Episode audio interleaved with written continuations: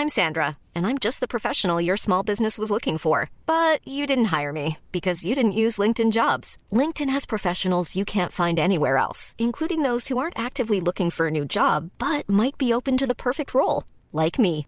In a given month, over 70% of LinkedIn users don't visit other leading job sites. So if you're not looking on LinkedIn, you'll miss out on great candidates like Sandra. Start hiring professionals like a professional. Post your free job on linkedin.com/people today. Life is full of awesome what ifs, and some not so much, like unexpected medical costs. That's why United Healthcare provides Health Protector Guard fixed indemnity insurance plans to supplement your primary plan and help manage out of pocket costs. Learn more at uh1.com. Since 2013, Bombas has donated over 100 million socks, underwear, and t shirts to those facing homelessness. If we counted those on air, this ad would last over 1,157 days. But if we counted the time it takes to make a donation possible, it would take just a few clicks. Because every time you make a purchase, Bombas donates an item to someone who needs it. Go to bombas.com slash ACAST and use code ACAST for 20% off your first purchase. That's bombas.com slash ACAST, code ACAST. My family told me later that I was actually sitting on my rocking horse H2 and they were trying to get my attention, but I was like hum- humming and singing. I think I was 10. It was my first time on stage, and I remember fainting. And then I just sang some Schlager, and um, and and and everybody was applauding saying well that was really good. And I, I i seem to remember that incident. It must have meant something. I was only the guest singer so i could be pretty crazy you know and just sort of tag along which i did. But i mean i i, I just loved all the people. They were nuts. They were all insane you know in a very good way. I never i was too busy trying to be myself trying to be myself not being myself you know it's just trying so hard and I had no idea that the song was already so big in the clubs. Like I had zero idea. And I remember six in the morning, my performance, you know, and I'm coming out and this wave of shout screams and love, you know, coming towards me, like literally like this wave. And I hadn't even sung a note. The beat started and people went crazy.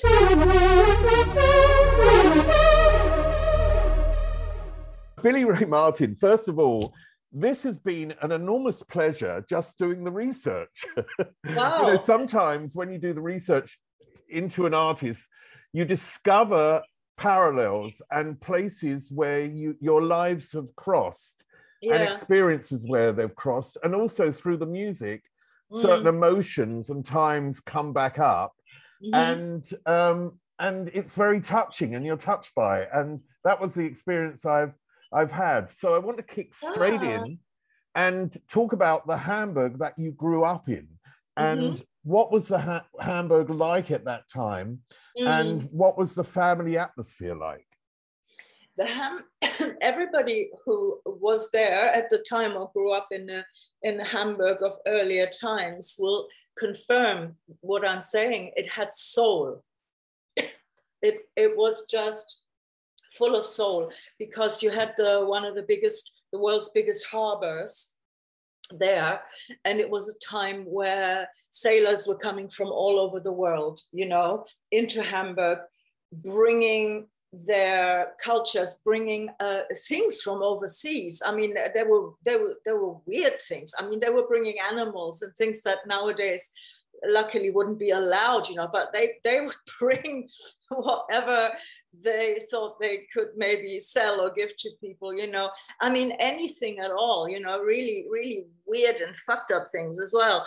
And um and so but it was like interesting and strange and and bizarre. And then of course you had because of that you had the whole culture of the red light district which you know was a busy time let's say you know and there was a lot of money to be made. So it was also very glamorous you know and uh, uh, the business owners there i mean uh, they were up up to about the mid and 70s mid 80s i mean they were get, getting seriously rich you know and the pimps were legends. I mean this was like an episode of you know like like like characters out of pulp fiction Hamburg style. I mean, they were all famous. When one of them died or something, there would be like a Hollywood style burial, and every uh, gangster in, in town would be. There. I mean, this was like re- the real shit, you know. And so it was just so alive. And my grandmother, who loved Hamburg, and who loved the whole scene, um, you know, in the area we grew up in, she made it even more exciting because she made it seem that way you know to me as a child you know she would take me on walks and um, i mean the sunday walk could be literally down the reeperbahn you know where some people would say oh you don't go there. But there was nothing seedy about it for us. It was just looking at the gl- glamorous shop windows and, and the paintings and the drawings of ladies and you know so this i mean this was a famous famous time. This was the the heyday of of uh, hamburg harbor red light district you know. So it was so full of soul and there was this um there was this uh, uh, well i wouldn't call it a shop. There was this place called harry's harbor bazaar and it was super super famous. And it was a four story a, a, a small long building a, four story building that was selling things that sailors had brought. So you could find um, like there was a floor of called the dead zoo. It was all taxidermied animals you know? So that was like weird.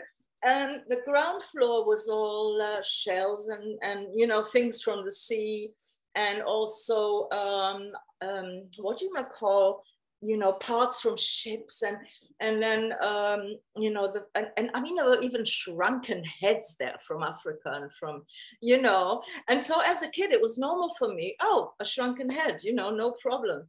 And some people have said to me and now i know why you're so fucked up. Because like you know you you saw shrunken heads you know. And i mean people would buy that and hang it up in their living room you know. So Oh, that sounds really weird. Um, but I mean, also don't forget, you know, all the central areas in Hamburg were working class. They weren't gentrified like they are now. You know, they were interesting. Uh, they were working class areas. Everybody knew each other. You know what I mean? So there was all that. It was a real community. I mean, you're you are from a working class family, and uh, you know, I've I've I've read about that, and also, um, I just wondered what then did a working class family give you that has been useful in your life, in your attitude, in your in the way that you've worked through your life? What what do you think they left you with in that way? Probably everything, because it. I don't even know if it was a process, but now I'm just so proud of where I came from. You know, because of our you know, the whole family background, uh, being incredibly unpretentious. That's a gift, right? So, I mean, it also leaves you with a lack of self esteem because there's also that, well, all that stuff out there is not for us. So, as a singer, because I already sang as a child, so there was this sense of, well, but I want to be on that television where those other people are, you know, and, and I would voice that to my family, you know, my grandmother and my grandfather. And there was a sense of, no, that's for other people, you know? So there is that. But then it took me all my life to go, well, you know, if I hadn't had to work through that, that I mean, I'm only now finding my my true self-esteem now. I mean, you know, so so I think it's it's a gift, but you don't necessarily know it's a gift until later in life, you know. That's a really interesting point because I, I come from a working class family and I have the same mm. vision. No one in our family had been to university. No one had ever worked in, in the wider term, the arts or a creative mm. industry. Mm. And it did seem like an unreal thing to want. Um, yes. Um, and this lack of self esteem can also be a driving force in your yeah. life. It, so, it do you feel yeah. it was that? It was that. I mean, but when you're young, you kind of work through all kinds of pain. But you don't necessarily, in my case, I was never really in touch with myself, you know? I just worked through the pain blindly because that's when you do when you're young. You know, there's a lyric by the Pet Shop Boys, which, uh, which is one of my favorite lines. We could do anything, we're fearless when we're young, you know? So we work through the pain and but we don't realize that it, there's all that pain there you know we just work through it you know. So so uh, i had to you know it, i mean to, to say it was hard it would would be an understatement you know um, what what music were you around? What music did your parents play and what music was sort of played at home? I was brought up by my grandparents and they had uh, they had an elvis collection um, and they had a Beatles collection, and they had um, German Schlager music, of course, you know. So I would listen to anything on the radio, anything that was on the radio, I knew, and that would be my education. But then also the direct, they had this like uh, I think there were 10 inch records at the time, right? And, and seven inch records. So they had all that. So I grew up with a bit of history there, you know, which, uh, and the Beatles were still big when I grew up as well, you know. I mean, it wasn't like they were gone at all. And, and especially because they become famous in Hamburg, um, they were so very present, you know. Um, Didn't so your mother work at the Star Club? She worked at the Star Club and at the top 10 after that. I can never uh, remember the sequence of it, but I think the top 10 was the after the, the Star Club. Yeah, she she knew the Beatles. She she knew them briefly when nobody, you know, knew who they, they were just a band playing. And that's why my mother ended up staying uh, a waitress in the work in the red light district because she wanted to be around music that that's what it was initially about for her. Um, and so she just stayed on and then later kept you know her entire life. And she worked in the in the red light district. So did my aunts and my uncles and my stepfathers and my, you know so it's like a real um, yeah. So and and to this day i mean the, the, those are the types of characters i write about you know in case I mean, anyone's sounds... wondering.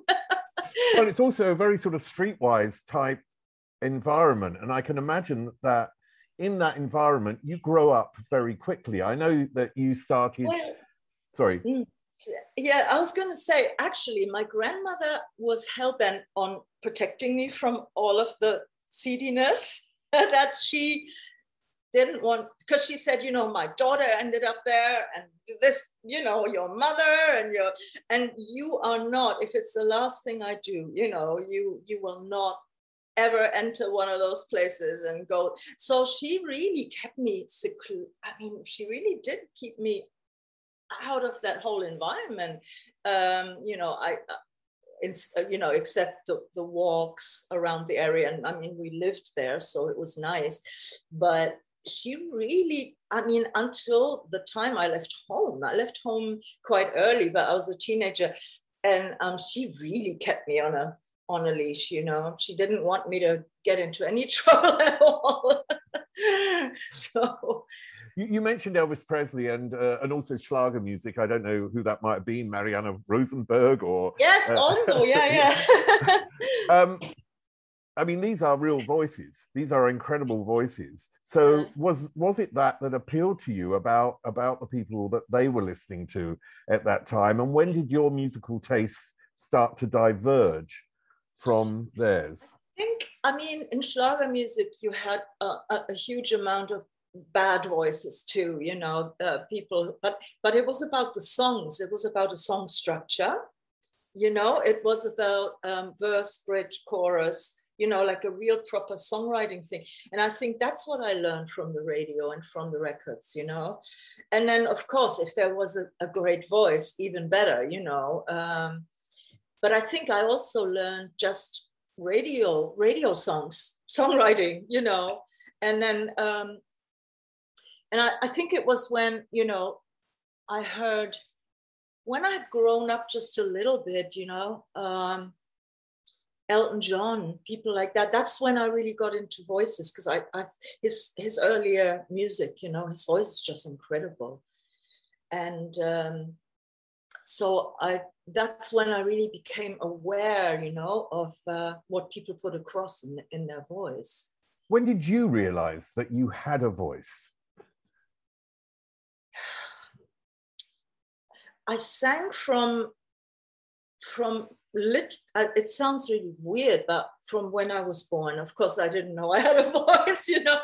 But my my family told me later that I was actually sitting on my rocking horse, age two, and they were trying to get my attention, but I was like hum- humming and singing, and I they couldn't get my attention so I was always singing. By the age of five, I was making demo tapes. And I mean, they were children's songs, you know, they, they were nothing. But then, sort of by age eight, nine, I was like, I was singing Schlager and I was singing whatever was in the charts. And, um, you know, and I can't remember. Yeah, in the hit parade, we had this program, which you might know, the hit parade uh, on television. So I would, you know, every song I would sing, I would record.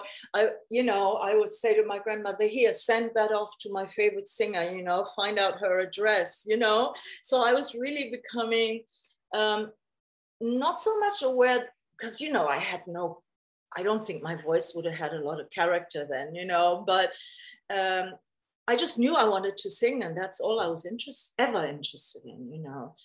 And then, you know, one day there was a family celebration, and all the family were there, and there were like 50, 60 people there. And then someone said, and I said, Oh, I'll go up on stage. And I, I was, I think I was 10.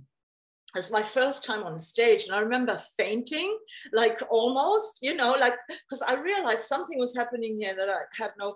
And then I just sang some Schlager, and um, and and and everybody was applauding, saying, "Oh, that was really good." And I, I, I seem to remember that incident. It must have meant something, you know. So, so I mean, maybe that was the point where I thought, "Oh, these people are actually reacting to something here," you know. So. I mean, one of the interesting things is you mentioned that your grandmother, obviously the matriarch of the whole family, because she sounds like she was the the, the strong, dominant uh, yeah. uh, figure and yeah. also that the idea that you could be in television i.e follow your creative path was alien mm-hmm. to your family mm-hmm. so how did they react when you said and i know this comes a bit later but when you said okay i'm off to berlin yeah i actually i'm trying to remember because i i left home quite early and uh, moved in with my mother, which was weird. And then I sort of went between London and Berlin. I started going to London, kind of running away, you know, on the ferry from Hamburg, you know. Um, so, uh, so I'm trying to remember. I think I, I might have gone to London first, even for a short time, you know, and then I went back to finish school, and then you know got went back again to London, went to, and then I think I then went to Berlin, um, yeah, I, I, they did. I mean, my grandmother was very sad. She didn't like it, you know. Um, but there was, I mean, nothing could stop me, you know. And also leaving your friends behind and realizing there's a big change happening. So, what sort yeah. of Berlin did you enter into? Because this is Berlin pre-war. Uh, it's it's an island in a sense mm. in East Germany where you go through mm. these corridors to get there. It's an mm. island full of people who were escaping, uh, having to go um, to the army, young yes. people mainly, yeah. and yeah. it was you know it was a vibrant, incredible city. Yeah. What what did you see it as when you got there? Yeah, it was really nice because it was a time where it really didn't lag behind London in terms of being really, really vibrant and interesting, which now, I mean, you know, or I think it was probably maybe even the one time where it was that it was insane. It was an insane place. Um, I don't know if you've seen Reeder's movie about you know, Berlin, you know, I mean, that was his experience. Mine was partly a little bit different, but it was, it was, there was that, and it was just nuts, and everybody could do what they wanted. And because it wasn't about money, Berlin wasn't about money. So in all the bars and clubs and venues and everywhere, you had just people from all walks of life. You had all the artists, and you didn't have to have money or be famous, um, but they all came together and that that's the one main difference that uh, you know you could stand next to david bowie or a, one of the you know famous german painters or uh, whatever artist and you're a nobody but you know them and you hang out with them you know so that was what made Berlin so incredible. Nobody gave a shit about money. Nobody yeah, I had to Mark, it. I talked to Mark Reeder the other week, and Yeah. uh, and I know him as well. But it's just a Mm. fascinating talk because he mentioned all that that you're saying, and also that we forget that uh, West Berlin was so small in comparison to what Berlin Yeah. is today, and and this idea of bumping into people, and also that you didn't need much money to live, Yeah. and everyone was looking for something to do in a sense, so yeah. creatively. Yeah. So you could you could quickly meet and work with other people. So yes. how did that show itself? What happened to you? I mean, you would literally, the most famous club was the Jungle. Um, you would literally meet people there and they would say, Hey, who are you? You know, you look interesting. Shall, you know, shall we uh, move in together or shall we, you know, do a project? I'm, I paint, you know, and I do this and I do that. I mean, that's how it would work, really, you know. And you made a lot of friends and, and people found you, you know, if you were a hit on the dance floor, you know, people would find you incredibly interesting and you become a bit of a local, you know. And I mean, I started singing in bands and, and we became uh, quite really well known overnight, like, you know, and then there were other bands um, and they were the same and, and we would compete uh, that you know because it was such a small city in a way um, there was so much competition but it was really healthy you know um, so yeah and you could go i mean you know you had all the the bands performing locally. And that's what made it really exciting too you know um and and um, all the new wave groups and all that you know. So, So how did Berlin affect your sort of musical knowledge and your musical experience, and also then how you developed your voice? Yeah, I mean, Berlin just gave you permission, I think, you know, to, to explore because, you know, you could get rehearsal rooms cheaply. So I rented one, you know, and then you'd go in with people and, and, and, you know, I did soul music, 60s garage music, psychedelic, you know, I try, because there was a big 60s revival scene. Um, and then in the bedroom, we also did some, you know, Depeche Mode, Eurythmics type of stuff very badly, and some really cra- batshit crazy electronic. I mean, literally just all happening, you know, at the same time. And then, and I was kind of figuring out, well, I don't know how my voice would fit into all that. Um, and um, one day I went to a record shop in uh, off just off the Kurfürstendamm in Berlin, and I was going through 60s garage compilations um, to buy. And the guy, young, really young guy who worked behind the counter, his name is Zaid, um, came up to me and said, Have you ever heard Martha Reeves or the Supremes? Have you ever heard soul music? And I, I don't know why he did that. There's no reason why, you know.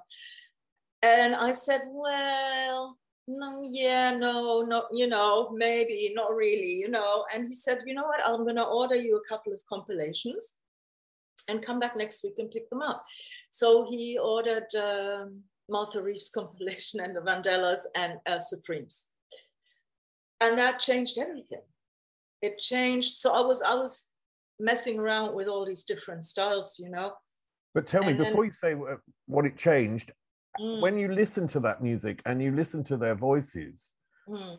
what did you understand from that that you could take from that? that there was a different world out there um, where emotions come into play and emotions are the operating you know the, the operative system there um, it's all about feelings and emotions that i had not taken into account um, they were singing about everyday things too but they were singing in, about them in a way that just went straight to the core of you, you know, and and that was like, I mean, Martha Reeves, her earlier stuff, there's a really simple song, "Love, Love, Love makes you do foolish things," you know, but when she sings them, she puts it across, something whole, uh, something bigger opened up, you know, and I mean, the production, the sounds, all of it, you know, it just went straight to your heart. And I went, oh God, how do I? So now I have that. And and I want to, that's that's me. That's this is it, you know. And uh, so I started practicing and rehearsing and then combining that with, you know, I would then sing gospel badly at that time over our bedroom electronic shit, you know, and, and also in the, in the 60s revival, you know, and then I formed a soul band. So it was all, you know, and I, I just couldn't put, I couldn't so produ- music production and then my singing voice had to be somehow brought together. And i think to this day i'm still trying and, and exploring. And there are songs that i sing where my voice just doesn't sound right. But because i've written the song i like it i'm going to sing it somehow you know? So some songs work better than others i think you know um, some songs might be more successful in terms of the, the production and the way my voice sounds you know? So I mean, there's no recipe which i have you know? That you know that you know when aretha franklin sang a song she made it all her own you know? And and aretha always sounds like aretha but i i i don't have that gift. I, I tend to sound different all the time you know? And there are songs sometimes that i sing where that is me what comes out is is sounds like the, the ultimate me so there are songs like that but then there are other songs where that doesn't happen and i have to see how i make it work you know I mean, so, those those bands in Berlin were the Subtones and Billy and the Deep, I think, that you were yes, you were yeah. talking about. Um, yeah. Where, you know, when when you um, sing someone else's song, and I know this is early on in your career, um, mm. where was the moment and you sort of mentioned this a little bit, saying that you you you don't always know if you transfer the emotion of the song, but you have to somehow find the emotion within you.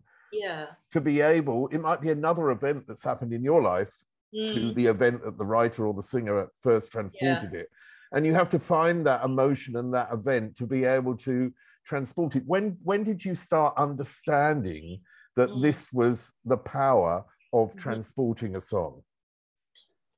I I'm trying to trying to remember, but I think I think when I when I sang with the subtones, I was only a guest singer there, you know, and with Billy and the Deep, I, I was really shouting, just shouting it out. And I still wasn't, you know what I mean, really exploring.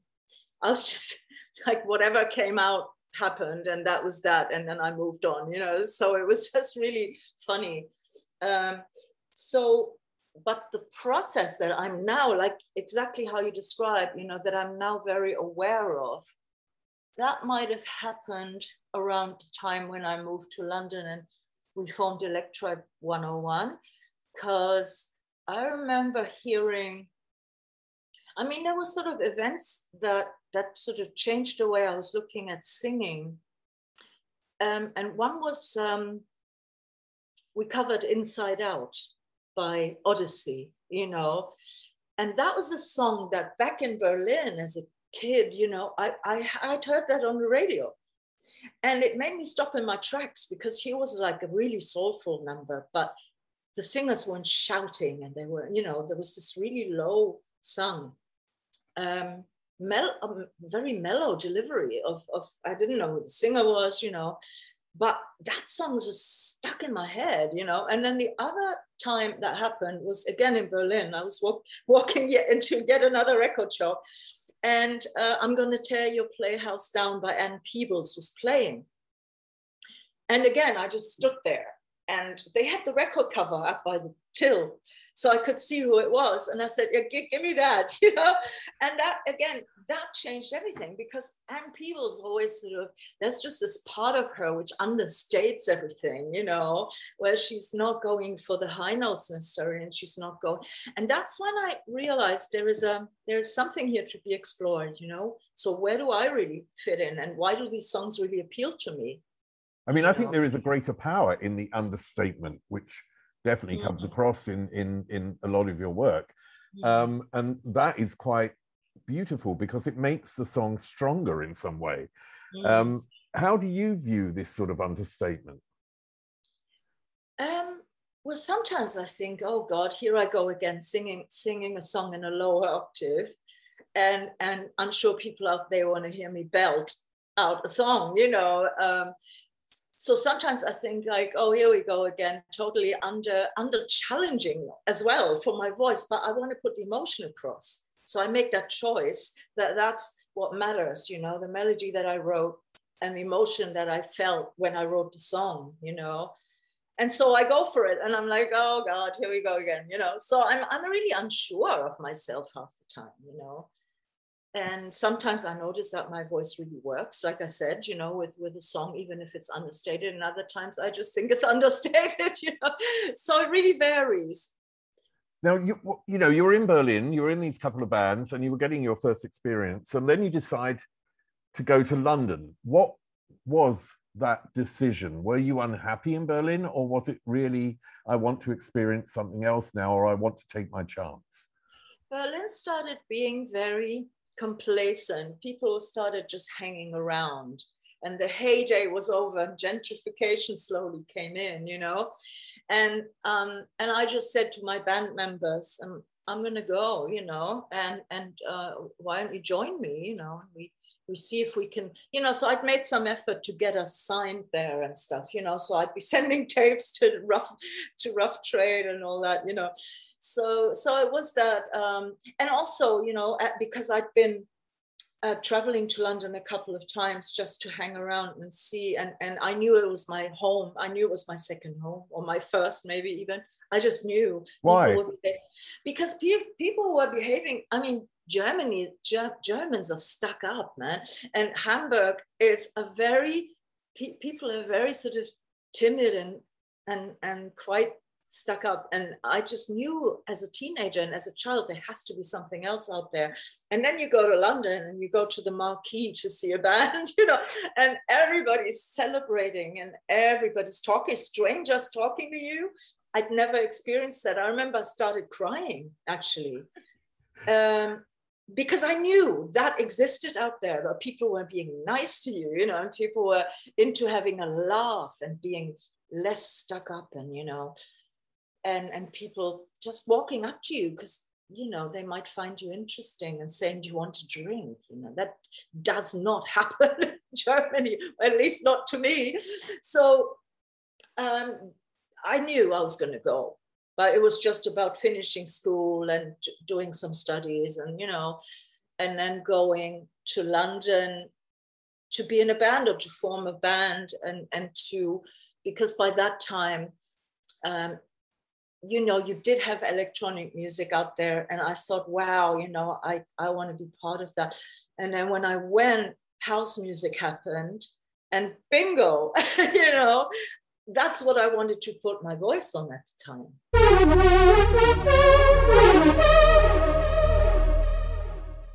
And you you went to these first clubs that were yeah, really I sort did. of opening up, weren't they? There was uh, I think it was the Paul Oakenfold night at Heaven that actually started in the club in Hungerford Lane. Do you remember the club behind Heaven, the little one?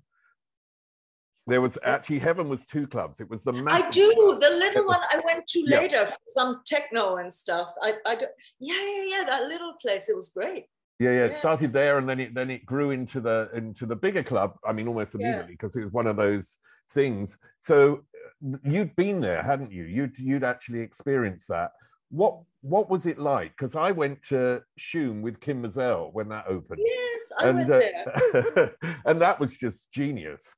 you know, the, I met it, Mark Moore. I met Mark Moore there. Hey, I'm Ryan Reynolds. At Mint Mobile, we like to do the opposite of what Big Wireless does. They charge you a lot we charge you a little. So naturally, when they announced they'd be raising their prices due to inflation, we decided to deflate our prices due to not hating you. That's right. We're cutting the price of Mint Unlimited from $30 a month to just $15 a month. Give it a try at mintmobile.com slash switch. $45 upfront for three months plus taxes and fees. Promote for new customers for limited time. Unlimited more than 40 gigabytes per month. Slows. Full terms at mintmobile.com. I'm Sandra, and I'm just the professional your small business was looking for. But you didn't hire me because you didn't use LinkedIn jobs. LinkedIn has professionals you can't find anywhere else, including those who aren't actively looking for a new job, but might be open to the perfect role, like me. In a given month, over 70% of LinkedIn users don't visit other leading job sites. So if you're not looking on LinkedIn, you'll miss out on great candidates like Sandra. Start hiring professionals like a professional. Post your free job on linkedin.com/people today. And said to him, I want to sing in your group. And he said, fine. You know, that was that.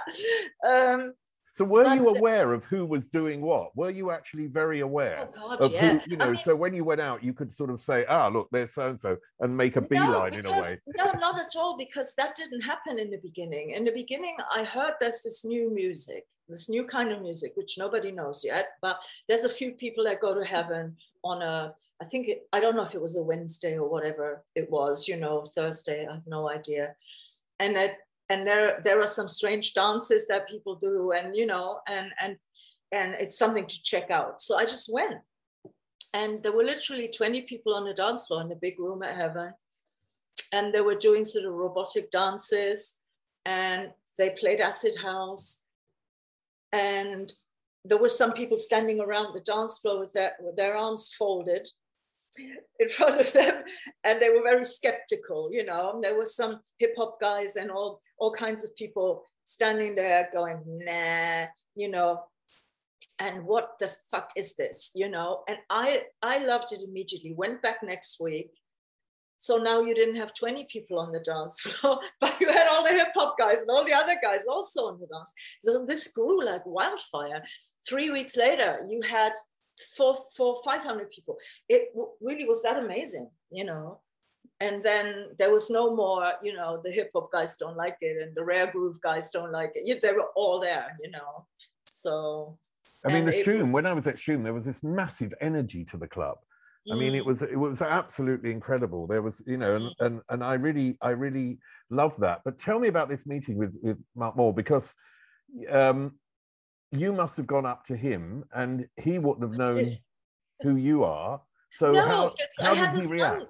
No, because I, I hadn't sung on anything yet in, in, in England. Um, but I'd read a, an interview in the NME of uh, where Mark was saying that anyone who's crazy enough can sing in S'Express. And of course, I loved Theme from S'Express, you know. Um, there was a mystery to, the, to it, to the video too. I thought, wow, there are all these people, you know, in the video, and they're great. And um, so I saw Mark and then plucked up all my courage and went up to him and I said, Hi, I'm a singer. And he said, Oh, really? And um, I said, You know, and I saw in the NME that you know, I could sing in your group. And he said, Give me your phone number. And, you know, if something occurs, I'll, I'll give you a call. And he did. Uh, took a little while. And he called and said, Could you come to the studio tomorrow to sing a couple of things? Can you So remember his reaction to the first time you sang? Yeah, I think they were very happy. yeah, yeah, yeah. So you then made a couple of tracks with him on that uh, album, didn't you? I don't know how much you, you Yeah. worked on the album, but um, Pimps, Pushers, and Prostitutes, of course, which is Mhm. something, and No Mhm. Brakes on My Roller Skates, I think was something to do with him, wasn't it? Or was that different? Actually, you, you mean the, the song that I did later, No Breaks, oh, that's right? uh, sorry, then I've got muddled up. So let's Yeah, get a no there was a third song on on on the S'Express album and i can never remember what it was or what i did shame on me um so no breaks roller skates i did much late i did like i don't know when it was 15 years ago Oh, something. okay. But the okay, the, the but the songs with with Mark Moore and that experience with Mark Moore, what do you feel that that gave you? Because suddenly it feels like when I when I read about that period or I've, I've heard interviews with you about that period, it sounds like you suddenly found a little community to be in. Yeah, because uh, there, you know, we we were Hey Music Lover was a big hit, and we were booked to uh, play a lot of big festivals and things, you know. And uh, I was only the guest singer, so I could be pretty crazy, you know, and just sort of tag along, which I did. But I mean, I, I I just loved all the people. They were nuts. They were all insane, you know, in a very good way. And Mark was sort of, you know, the the mastermind behind it all. He just watched all the madness and found it funny, you know. Um, it's, it's a bit sort of that Andy Warhol thing, you know. You watch the madness and you smile and you to yourself, you know. And Um, and we were booked a lot in Germany, playing crazy festivals and Italy, and and so um, yeah, I just had fun, you know. Um, I was I, I I don't know if I necessarily fitted in with this this group, but it was a, a, massive experience you know really amazing. And i remember we did this this thing in italy which i would love to get a there's no video of it that that we can get hold of. Um, we played in this uh, for a television station in in in um, in uh, napoli in naples. And i couldn't be bothered to mime to my part. So first of all i was wearing like a see slightly see-through top and everyone in the group thought it was hilarious because it wasn't really done. But to me it was like normal you know just be a bit punk rock and, and they were like giggling and you know. So there was that and then when my part came up i want to take you higher i just stood there you know looking bored. Mark thought it was hilarious. Every we we were shown the footage, you know, and Mark saw me not miming, and any, anybody else would have kicked me out of the group, you know. Um, and he just thought it was hilarious. So it was really, you could just be yourself in S'Express. Were you also writing songs at that stage and, and actually sort of developing your own uh, creativity in, in the background, as it were? I had, uh, I would, yeah, I'd already written a lot of songs in Berlin with the Soul, with Billie and the Deep, but and, and also another group. Um, but in in London, yeah, I uh, on Pimps, Pushers, and Prostitutes, I wrote the who's going to pick me up when which later became that song and that song and that song. Um, so yeah I, I brought i would always bring along some bits that i'd written. And uh, I, uh, at that time i had already written talking with myself too which later became the Electribe song. Um, so were, were these songs okay i know you wrote some in berlin on the way but also in london. Were these songs were uh, that started to get really influenced by your own um, experiences, your own relationships, your own feelings, and whatever. Yeah. Yeah, but that had always been the case, you know, always. Um, so I guess I just developed a little bit, you know, as a as a writer, probably in earnest, you know. Yeah. I mean, what I love about your story is that there's there are uh, immense moments of highs mm-hmm. and there are you know the rejection and immense moments of lows. Yeah. There are the comebacks there are the changes. It's sort of it's it's a very it's like a it's a film in itself but a, yeah. you know, a very long film of different dynamics. And one of them is you know it includes the cliche of the advert. I mean it's sort of the cliche in the in the music business isn't it? Someone puts an advert in a newspaper you know El- elton john looking for a you know, a writer, and along comes Bernie Taupin. And yes, it's similarly, yes. but what I love about your advert was the the terminology, what you wrote. Can you remember what you wrote? Yeah, Soul Rebel seeks musicians, genius only. Now, if I had seen that advert, and I was a musician, and I have no talent in this department, but I was a musician, and I saw that genius only, that would scare the shit out of me. yeah, I don't know. Um, I just wanted to make sure I don't get because you know there are always a lot of song so-called songwriters around, but they just want to have a hit record and write for commercial commercials and so you know and i just didn't want them to even come along and do you know someone who replied to, to that ad? And he won't remember this. Glenn matlock no. from the pistols. Oh uh, wow. who at the time was obviously no longer in the pistols you know. And he he left a message. I, I, he left a message on my answering machine. He would he would not remember me probably or that incident, but my answering machine had uh, the pistol song EMI on on my on my answering machine. when so when you called me, it would play a pistol song. And then there was a message when I got home saying I wrote that. so, I called him back and we talked, but I, I don't know why, but we never met. Uh, uh, you know, I think he said, you know, I'm, I'm forming a band or I'm doing something. And somehow, for some reason, um, I, I hooked up with the other guys instead. So so, but when that is an amazing story, and maybe you know the idea of you and Glenn Matlock is also phenomenal. The, um, did you meet the geniuses and did you think they were geniuses when you met them? no, because they looked like an East German rock band when I met them. They they will I they will they would hate me for saying that. No, because they were just starting to dabble in the same kind of music, the acid house and the house and the dance music that I was interested in. But when they came, they didn't really make that clear, you know, they just sort of said, well, we're in this band and, you know, we don't like our singer and we're looking for someone. And I said, nah. so they kept calling me. Brian kept calling me saying, Yeah, but we have a studio in Birmingham, you know, and you can bring your songs. And I'm like, Yeah, okay, I'm coming, you know.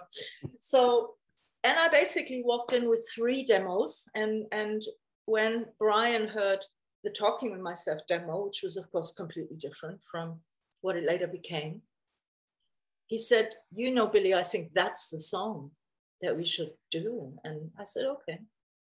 So that's what we did.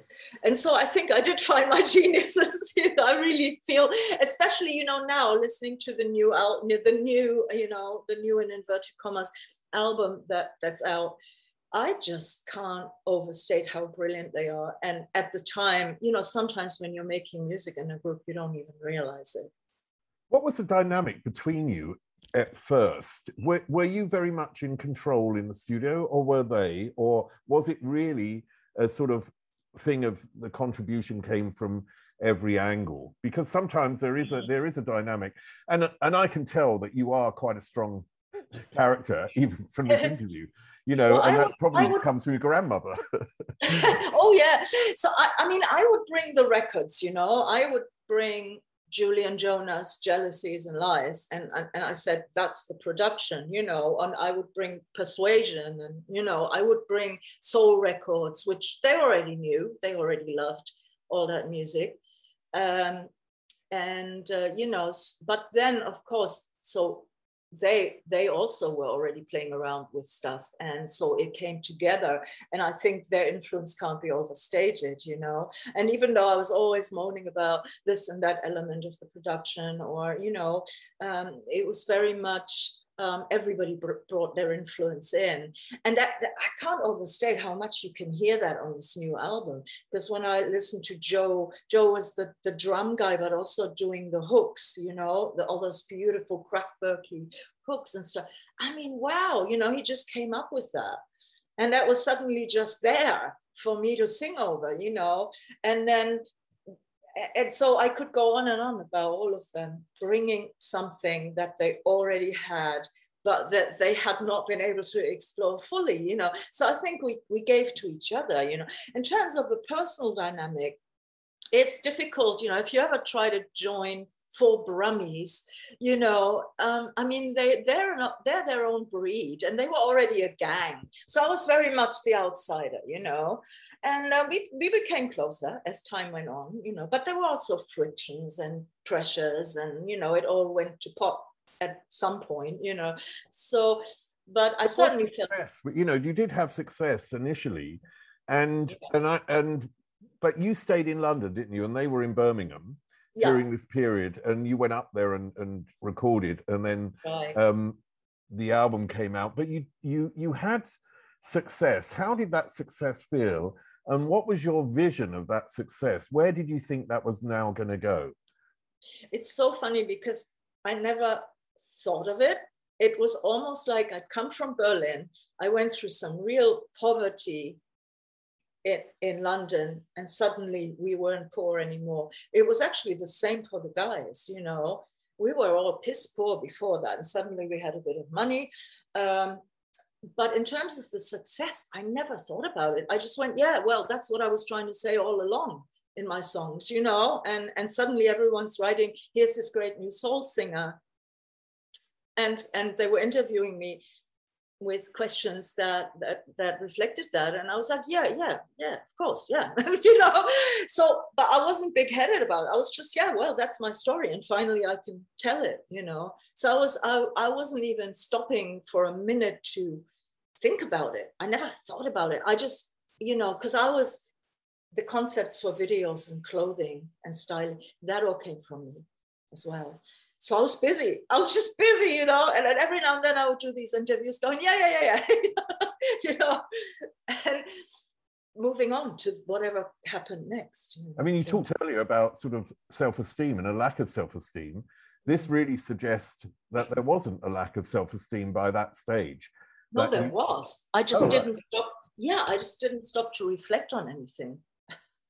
so what, what was the lack of self-esteem at that stage when you're when you're successful when you are getting you know i mean you got critically great attention when mm. journal music journalists start liking your stuff mm-hmm. i think for artists it you know it means a huge amount it means a huge amount for the audience but mm. the critical side of the audience loving it as well mm. is you know is another sort of positive so I just wondered what yeah. that self esteem was like and that feeling.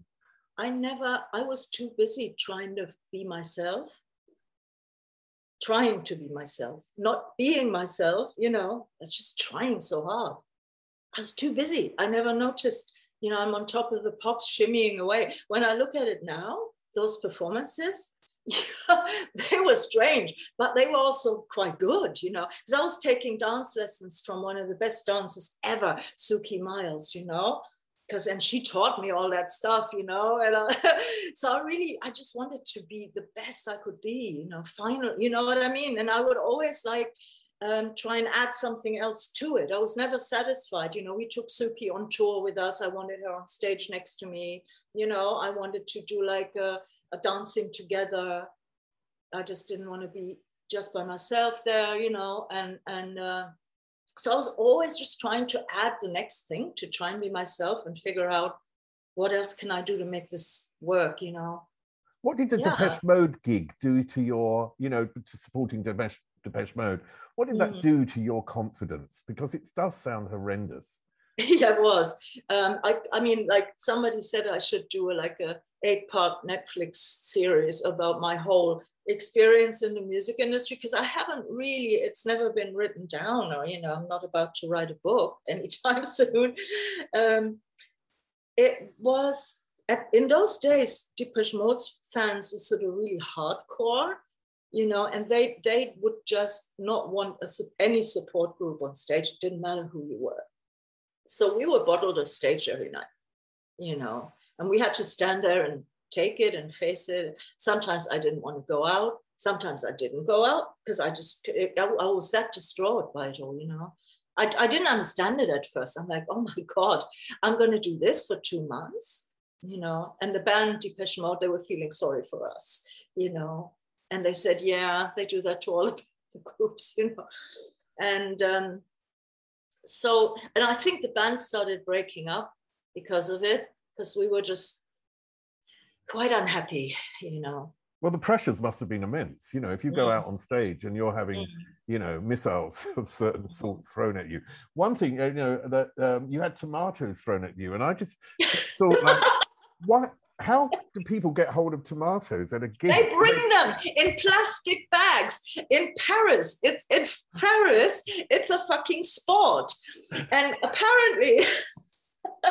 apparently the beatles didn't go back for 14 years after they played in paris once earlier in their career because they bring plastic bags i don't know if they still do it now those bastards they bring plastic bags with coins, shoes, tomatoes, vegetables, uh, just to fucking throw them at you. And there was this, there was a, there's, see, there were all these things where, where now I can laugh about it and the group can could laugh about it. At the time, nobody laughed about it. There was this one thing where we were playing a song and the lights would always go go down at in that particular moment and and song because there were I think there were three nights in Paris in this big stadium, and um, and so the lights went down, you know, because we were already being you know bottled off stage and stuff, and we were standing there, and the lights went down, and I felt this drizzle, and I thought that's interesting, like a rain effect coming from you know somewhere. And when the lights went back up, I sort of turned around and Les on his bass keyboard, at his bass keyboard, he was standing there covered in tomatoes. and one of the tomatoes had switched the keyboard off. And we were all looking at him like, oh my God. And it was so funny, but it wasn't at that time, you know what I mean? And then I remember going after the show, and I turned around to the band and I said, after the song, we're off stage, we're going, we're not, you know. So we we went off stage. Then we went down to the canteen to eat uh, with Depeche Mode there, and the caterers, they said, "Would you like some tomatoes with your?" with your meal you know so they were taking a mick out of us you know but at that time we were not smiling i can tell you you know no i can imagine that i mean it's funny to hear a story like that you know it's yeah. definitely funny to hear a story like that but to be on the receiving end night after night and to mm. have that humiliation mm. um, it's something that grows within you and is very destructive um, how do you think that played into you had the you know you had the manager tom watkins who uh, was also a quite destructive uh, yeah. character. Right. Um, and he was trying to split up the band, as I understand. Mm-hmm. Um, mm-hmm. which is sort of a classic thing that that yeah. you know some managers do, and I, I never know where it really comes from. Did he have his yeah. reason? Did he have a particular reason? Financial? He wanted someone solo. Well, he wanted this. I mean, to be honest, uh, he tried. He did it to Bros, and the, he tried to sack Chris Lowe from the Pet Shop Boys. I mean, you know, but I, a lot of people in his office, his staff, and and also his co-manager, they would take me aside and they would say he does that to all the women. So go figure, you know. Yeah, yeah, yeah. that's terrible. And mm. um, of course, you know, you so you have this horrendous humiliation with Depeche Mode. You you know you have the problems with Tom Watkins. Mm. Then you don't have a hit with Inside Out, mm-hmm. and then you have the humiliation with the second album in mm-hmm. terms of the record company. Can you tell me about that moment that it was rejected and what that well, did to you? I think we'd already been arguing as a band between us, you know, so there wasn't a lot of there weren't a lot of good feelings left for, for many reasons after the tour, you know. Um, and, and we would try and, uh, I remember we were musically unsure of ourselves, which listening back to the album now, it's crazy. We had, you know, we could have, I think we knew there was some some stuff, but I don't I don't think we were sure that we had an album, you know. Um, and we were also sort of put in the studio with a, another producer to help us out and you know all that big record company stuff that happens to groups you know and then i don't think we were very sure. And we did some other demos as well which uh, which uh, i'm not going to um, put out there because we were just sort of because i would come in with drum and bass you know my new my my latest discovery you know let's do some of that. And and i remember the guys saying yeah okay but i don't know if our demos are good enough. And you know so and i think so the final straw is then you know we deliver this album. And I mean, I mean we did put across that there are a couple of mixes that might need looking at again you know but but here it is you know here's and then we were told it's a, it's a pile of shit. What literally those words uh, well, our A&R guy, uh, someone put it to us. Um, at the time, we'd gotten rid of Tom Watkins, so I can't remember who actually told us that we were being dropped from the label. And we were told that the managing director had said, What's with this soul shit? so we then were without a deal. We tried to get signed and didn't get signed right away. And I think it was different times then because you didn't have the digital world out there where bands can just go fuck it we, we can release this you know i mean you could form a label but you'd have to be a very strong unit to do that and you know because it was all about physical you know vinyl pressings you know um, and cassettes and you know whatever people did at the time so i don't think that culture was out there yet of being totally self-sufficient. So I think we just broke up instead. you know, yeah. I mean, rejection is a very hard thing to deal with. It's hard when you're not successful, but when you've been successful mm. and then you get rejected, it's a bit of a double whammy. So, how did that make you feel inside? And what was your reaction to it? Did you sort of hide away at first? I went to Warner Chappell and, and they had a demo studio, a very good one actually. And I said, Look, I don't really know what to do, but you know, um, we broke up. I told them the band had broken up, and I said, "Well, let me do some demos, you know, in in the studio." So I I, I did some demos, but I remember having absolutely no money, and so that was the hardest, actually, to be. Yeah, to be be really like without really worrying about having a roof over your head, you know. So I just did demos for quite a long time. I mean, I know that financial uh, uh, problem yeah. because if you've, you know, I mean, after I, I, my career sort of died at one point, I had, you know, before that, I had a lot of money and I lost mm.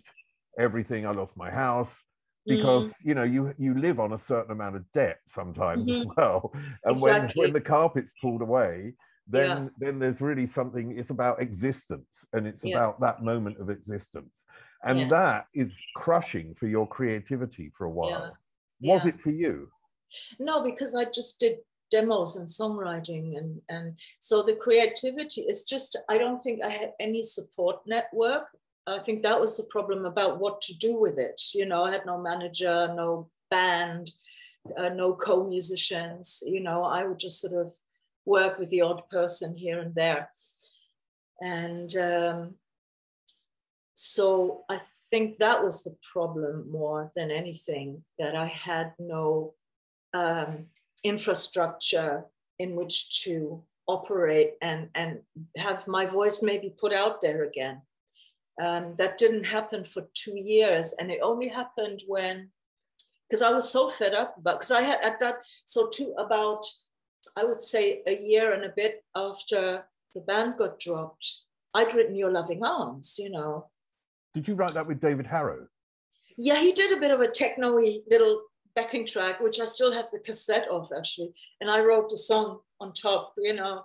Uh, so I, I had Your Loving Arms and I had demoed it already, uh, pretty much sounding the way it ended up later sounding. And um, so I would go around some record companies, you know. Um, I think the publishers probably helped me get a meeting here and there. And it was rejected absolutely everywhere. So I went to New York was rejected there, you know. And later, when it was a big hit in America, they were all like, "Oh shit, well, you know, we we wish we would have signed it." And I'm like, "Yeah, well, you didn't, you know." So anyway, nobody signed that. And then um, I, I, remember, and then I had a really terrible manager for a short while, you know, who did absolutely nothing. And one day I was so fed up. And I said to him, you know, don't you think I should do a short showcase gig with my demos? Um, and he just went, Well, I don't get involved in that sort of thing. And that was the final straw. And I just called the Jazz Cafe and said, Let me do a gig there. You know, they said, Sure. And I was signed literally the next day. Now, Your Loving Arms was in, in essence, for me, I see that as a gay man, as a gay anthem. Uh, you know, and it was something, and I have wonderful memories of that mm. song. Mm. And there's something so warm and wonderful and um, it's almost like an insular experience of love. Mm-hmm. it's very, it's a very beautiful song, and you. Um, you perform that in uh, Miami at a, a, mm. gay club in Miami. Can you tell me about that? All the time. I performed it. I think uh, there was, wasn't a gay club in Miami where I didn't oh. it was, oh my God, it was great. I mean, my first performance in was in New York at Junior Vasquez Club. Um, and I can never remember if it was Sound Factory or Twilo at the time. It might have been the last night at Sound Factory, actually. And I had no idea that the song was already so big in the clubs. Like I had zero idea. And I remember six in the morning, my performance, you know, and I'm coming out and this wave of shout screams and love you know coming towards me like literally like this wave and i hadn't even sung a note the beat started and people went crazy so that was the first time i realized oh my god this is happening big which without junior wouldn't wouldn't have happened you know and I, am forever thankful and so then uh, I would then later go back and then move. I, I ended up moving to New York. So then I performed around the United States. And I, I would always go back to Miami. But at that time, when the song was at its, at its biggest in, in America, Miami was incredible, you know. I mean, literally just waves of love. And it was as if myself and people had been waiting for that song, you know. Because I remember in one club, um, I said, well, she have been waiting long enough to sing that song, and people just screamed when I said that, you know. And so it was just so beautiful, you know, such a moment. Yeah, yeah, no, I mean, as I said, I mean that song for me is something very special and something of an of it is of an of an era. And I was uh, listening to it this morning again, mm. and it brought up all those uh, wonderful feelings and emotions and warmth and that's yeah. why I think it's so beautiful. Now I'm going to jump jump because I want to talk about the album, obviously. and this um, this album was stuck in a sense in your drawer for yeah. 30 years. Yes. And, you, and you didn't think about it. You never thought about what that is. You never listened to it in between. Never. Never. So when you finally took it out the drawer and mm. listened mm. to it, how did you see the person mm-hmm. that had sung and written those songs all those mm-hmm. years ago to the person you are today?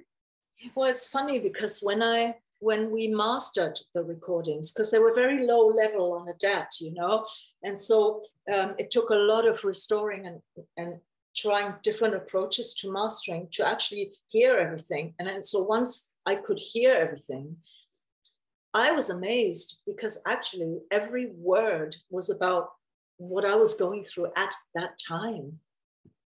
And to have had that opportunity at the time, I wasn't even aware of that, you know. Again, something that maybe you don't appreciate when you're that close to it.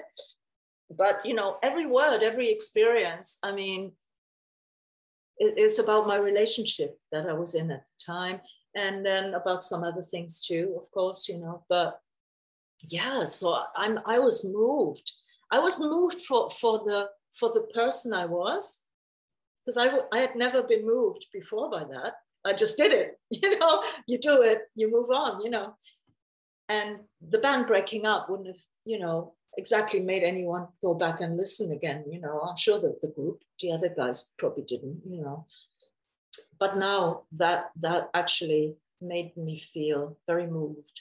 What what would your older self have said to your younger self at that time to make you feel better? I don't know. Oh my God. Um, because an album is a snapshot of all these feelings, emotions, and thoughts. So mm. it is very much where you were at at that time. And as we change and develop in life, we reach mm. another point, which is often more comfortable with ourselves, let's say, mm-hmm. and, and who we are, and mm. not having the same problems and angst and whatever that we yeah. had when we were younger. So, you know, is is there something very comforting about knowing mm. um, not only that, I mean, not only that the music is fantastic and not only what you created there has immense value today, but knowing that you got through a period and got to where you are today? Mm. Well, I think I'm not sure exactly what I would say, but what strikes me is the realness in the lyrics. Um, and the delivery. I was just shouting it out. Um, I mean, the, the, the, the, the determination with which I'm telling my story. And I think there are two examples. One is she, the first song, Insatiable Love. She flies into the room just in time for his call, and it's time for a change. You know, so that was happening, and I probably did that daily. You know, and um, you know this kind of telling, and then this um, she wants to eat the whole world. She wants she tosses and turns like a secret ballet. You know, uh, aching for the thrill, the thrill of not feeling pain.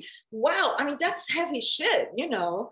And I was, I, I, how did I even come up with those words? So I would say something about, well, girl, you, certainly kept it real, you know. And then the other uh, song, Deadline for My Memories, where I'm like, there's a body on the floor that looks like me, you know. I mean, that's me cry. That's about me crying for the breakup of the relationship, you know, and thinking that's is this me that's going through all this trauma you know has and, it changed your memories of those times because you know like we have exp- we have times in our life where we feel oh i was pretty unhappy back then but then mm. later on you look back and you look upon it differently and you don't see it in the in the same way and this album is connected to a lot of difficult experiences not mm-hmm. just musically but mm. also what was happening with your career and everything back mm. then it, has this actually sort of given you a wall feeling of some sort of positive outcome?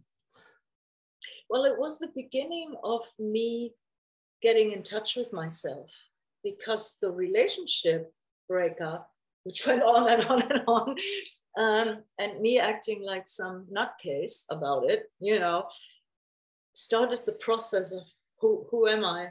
Um, and I bought all these books, all the spiritual and self-help and esoteric stuff you know about who am i really? And who's this person that's looking for someone to validate me you know? And and that didn't happen so what else is there? So i bought all these books and it helped me tremendously. I mean that's the that was the start of me going there's something here that i haven't yet done you know and that's me. I've never been to me I've been to paradise. Seriously. So it started the process, which is ongoing today. So without that, I wouldn't have started that, you know. I without there being literally nothing left of me, you know, who I thought I was, you know what I mean? That fighting, fighting woman, you know, um, and that hadn't come to fruition in my relationship. And then there was nothing left of me, of the old me, you know. And then I started on what what do I do now, you know. I mean, I think that's so amazing because creative, creativity is also um, a compensation for our wounds in life. And, yeah. and we work through our wounds through creativity. I'm a writer today. And for me, that's so important to do. But at the same time, yeah. I've done a shitload of therapy as well. Uh, because therapy is something where I've really realize, I believe, who I am and mm-hmm. become much more comfortable with who I am. Yet, mm. yet I can still look back at my wounds, let's call mm-hmm. them my childhood wounds or whatever, mm. and be able to to um, take things out of that for my mm-hmm. creativity, my writing today. Mm-hmm. So yeah. has it changed the way that you deal with creativity because you now have a greater awareness of who yeah. you are? Oh god yeah i'm really in control now. And i make a lot of mistakes still because you know i produce my own records now. You know i've got four albums on the go which are all hopefully um, nearing completion soon. And um, you know and i'm really having to pull my thing together you know to make them happen. Um, and because being the producer, which you know I, am having to learn as I go. You make mistakes, and I do, you know. But generally, the outcome's been uh, in, immense. I'm, I'm so happy with it, and the, the mistakes I have to try and deal with them, you know. But so I'm I'm really in control though now. I mean, the reaction to the album has been universally positive the electribe yeah yeah no. sorry electribe yeah wow. so yeah. absolutely i mean phenomenally positive and it's almost like yeah. you know this is where the movie script comes you, you right. know, no one would have believed it do you know what i mean that you can dig up right. an album 30 years ago and it is so feels so current mm. and it you know people are so hungry for it yeah. and and it and it works so well now there must be an immense satisfaction going on within you that this was all worthwhile. Is that is that how you feel today? Yeah, I felt when the, the press articles started coming in, I was more surprised than anyone. I I honestly just expected another, you know, yeah, there's a couple of people who are going to pick up on it, but nothing will really happen. And then it all sort of started going on. And um, and I was elated. I was really, really, really happy, you know, really, really, I mean, just thrilled, really, and surprised. so well, yeah. it's a brilliant album. I mean, I you know I've been through it a few times so the, the last few days, and I've really you know enjoyed um, the tracks on the uh, on the album, and Mm-hmm. each individual track has um, they're very strong. You know, there's there's there's not a weak track. You know, it's all Ah, very strong. okay. And and but that really impressed me that there was so Mhm. there was so much there and you you hear that and you look back and you think who was that record company executive I know, right? say you know this is a pile of shit Tell me about it. I know it's and, and we believed it. That's the bad thing about it. We we I think deep in our hearts we actually thought, oh God, you know, because we we were discussing a couple of the mixes and we were saying, oh, that's not very good yet, you know. So rather than someone saying, yeah, that's fine, it's something we can fix, someone said, you know, get lost. Do you know what I mean? So it, yeah, it really broke us. I i'd love to see his face today I don't think he cares. I don't think he would remember any of it. You know what I mean? Because, you know, yeah. yeah no I, but that is i mean i know revenge is silly but in a way there is this there is this little taste of of revenge because it's in the air that this mistake you know Yeah. he made such a mistake years ago Yeah. and that mistake has led to something which is really fantastic and perfect for today. you. Now, you talked about these new albums, and one of them is inspired by French music. I understand uh, Charles Yeah. Aznavour, Jacques Brel, and Yeah. was it was was French music always in your life? Because if I remember my you know youth, my Right. mum loved these sort of torch singers, and Charles Yes. Aznavour was amongst them. Of course, you know. I mean, Charles Aznavour was the French Liza Minnelli, you know, um, and his songwriting, his words, that what he wrote about was so ahead of its time. And it, they, he was singing, you know, the, the song "What Makes a Man," you know. So here's a young straight man singing about what it is to be gay and being persecuted by society. That was not done, you know. That was no a no go, you know, and he had hits with it you know what i mean hit records and i mean all of that is so powerful and um but generally i grew up with um, the albums inspired by everything french french movies movie soundtracks of the 1970s uh, especially a composer francois de roubaix um, that's how that all started i heard his his music and i thought holy crap. I mean really? I'm going to do that. And then it quickly turned into something totally different uh, um, but you can hear you know that influence. And then it's about my some of my favorite films which are either french or about or set in paris. Um, and the characters in those films i mean i read the film scripts and stuff you know and so i always make up stories around what else could have happened or how did the person in that movie really feel if they're not saying that in the script you know? So i write songs around those characters. So it's about all that. And then i thought well and that would be the opportunity to also sing my favorite aznavour songs and a couple of jacques brel as well I mean, my favorite Yeah. Song is "Yesterday When I Was Young." i did that one yeah. Oh my god, I just love that song. And, and guess who I played it with? The as, uh, members of the Tindersticks, the group, the Tinder Stick. And because I wanted to make it really weird, like some, like a hypnotic movie soundtrack, you know. And I discovered the Tinder Sticks film soundtracks and other stuff they've done. And I thought I should just ask those guys. But you don't just go and ask an existing group to come and play. But they came, three of them, and played. And I'm like, oh my God, I can't even believe I'm in the studio with them, you know. And uh, so, so the, they're very strange. And then, uh, yes, two days ago, we recorded a 40 piece string orchestra as well for this.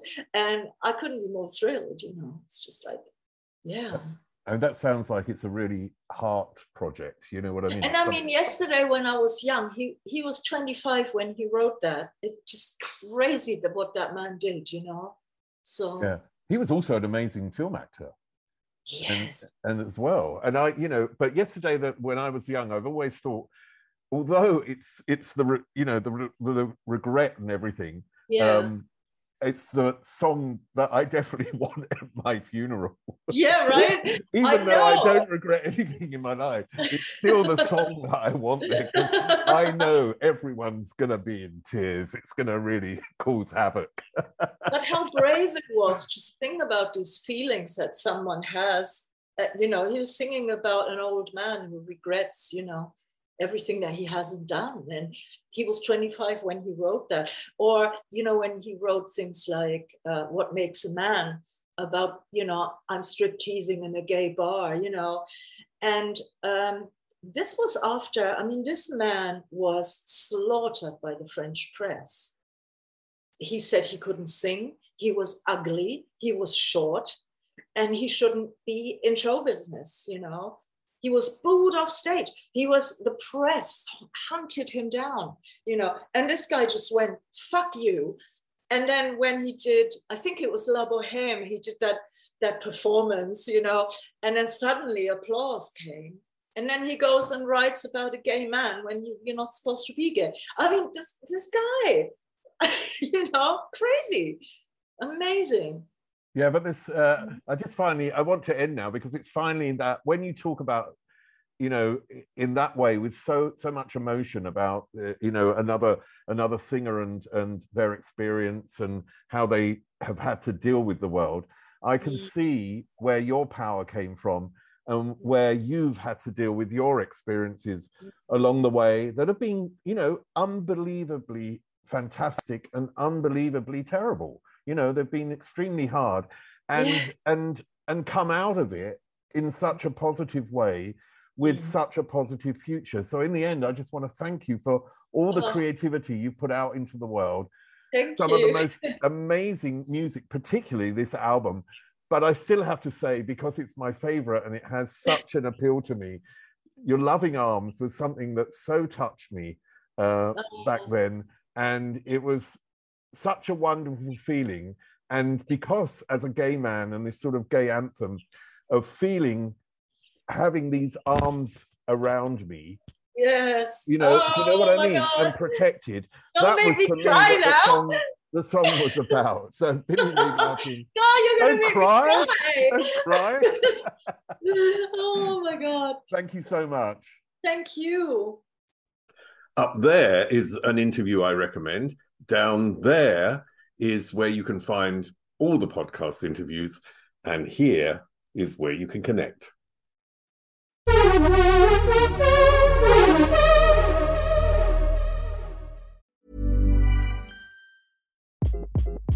Hi, this is Craig Robinson from Ways to Win, and support for this podcast comes from Invesco QQQ, the official ETF of the NCAA. Invesco QQQ is proud to sponsor this episode and even prouder to provide access to innovation for the last 25 years. Basketball has had innovations over the years too. We're seeing the game played in new ways every day. Learn more at Invesco.com slash QQQ. Let's rethink possibility. Invesco Distributors, Inc.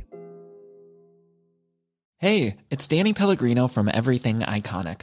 Ready to upgrade your style game without blowing your budget? Check out Quince. They've got all the good stuff shirts and polos, activewear, and fine leather goods, all at 50 to 80% less than other high end brands. And the best part? They're all about safe, ethical, and responsible manufacturing. Get that luxury vibe without the luxury price tag. Hit up quince.com slash upgrade for free shipping and 365 day returns on your next order. That's quince.com slash upgrade. Hey, it's Paige DeSorbo from Giggly Squad. High quality fashion without the price tag. Say hello to Quince. I'm snagging high-end essentials like cozy cashmere sweaters, sleek leather jackets, fine jewelry, and so much more. With Quince being 50 to 80% less than similar brands. And they partner with factories that prioritize safe, ethical, and responsible manufacturing. I love that. Luxury quality within reach. Go to quince.com slash style to get free shipping and 365 day returns on your next order. Quince.com slash style.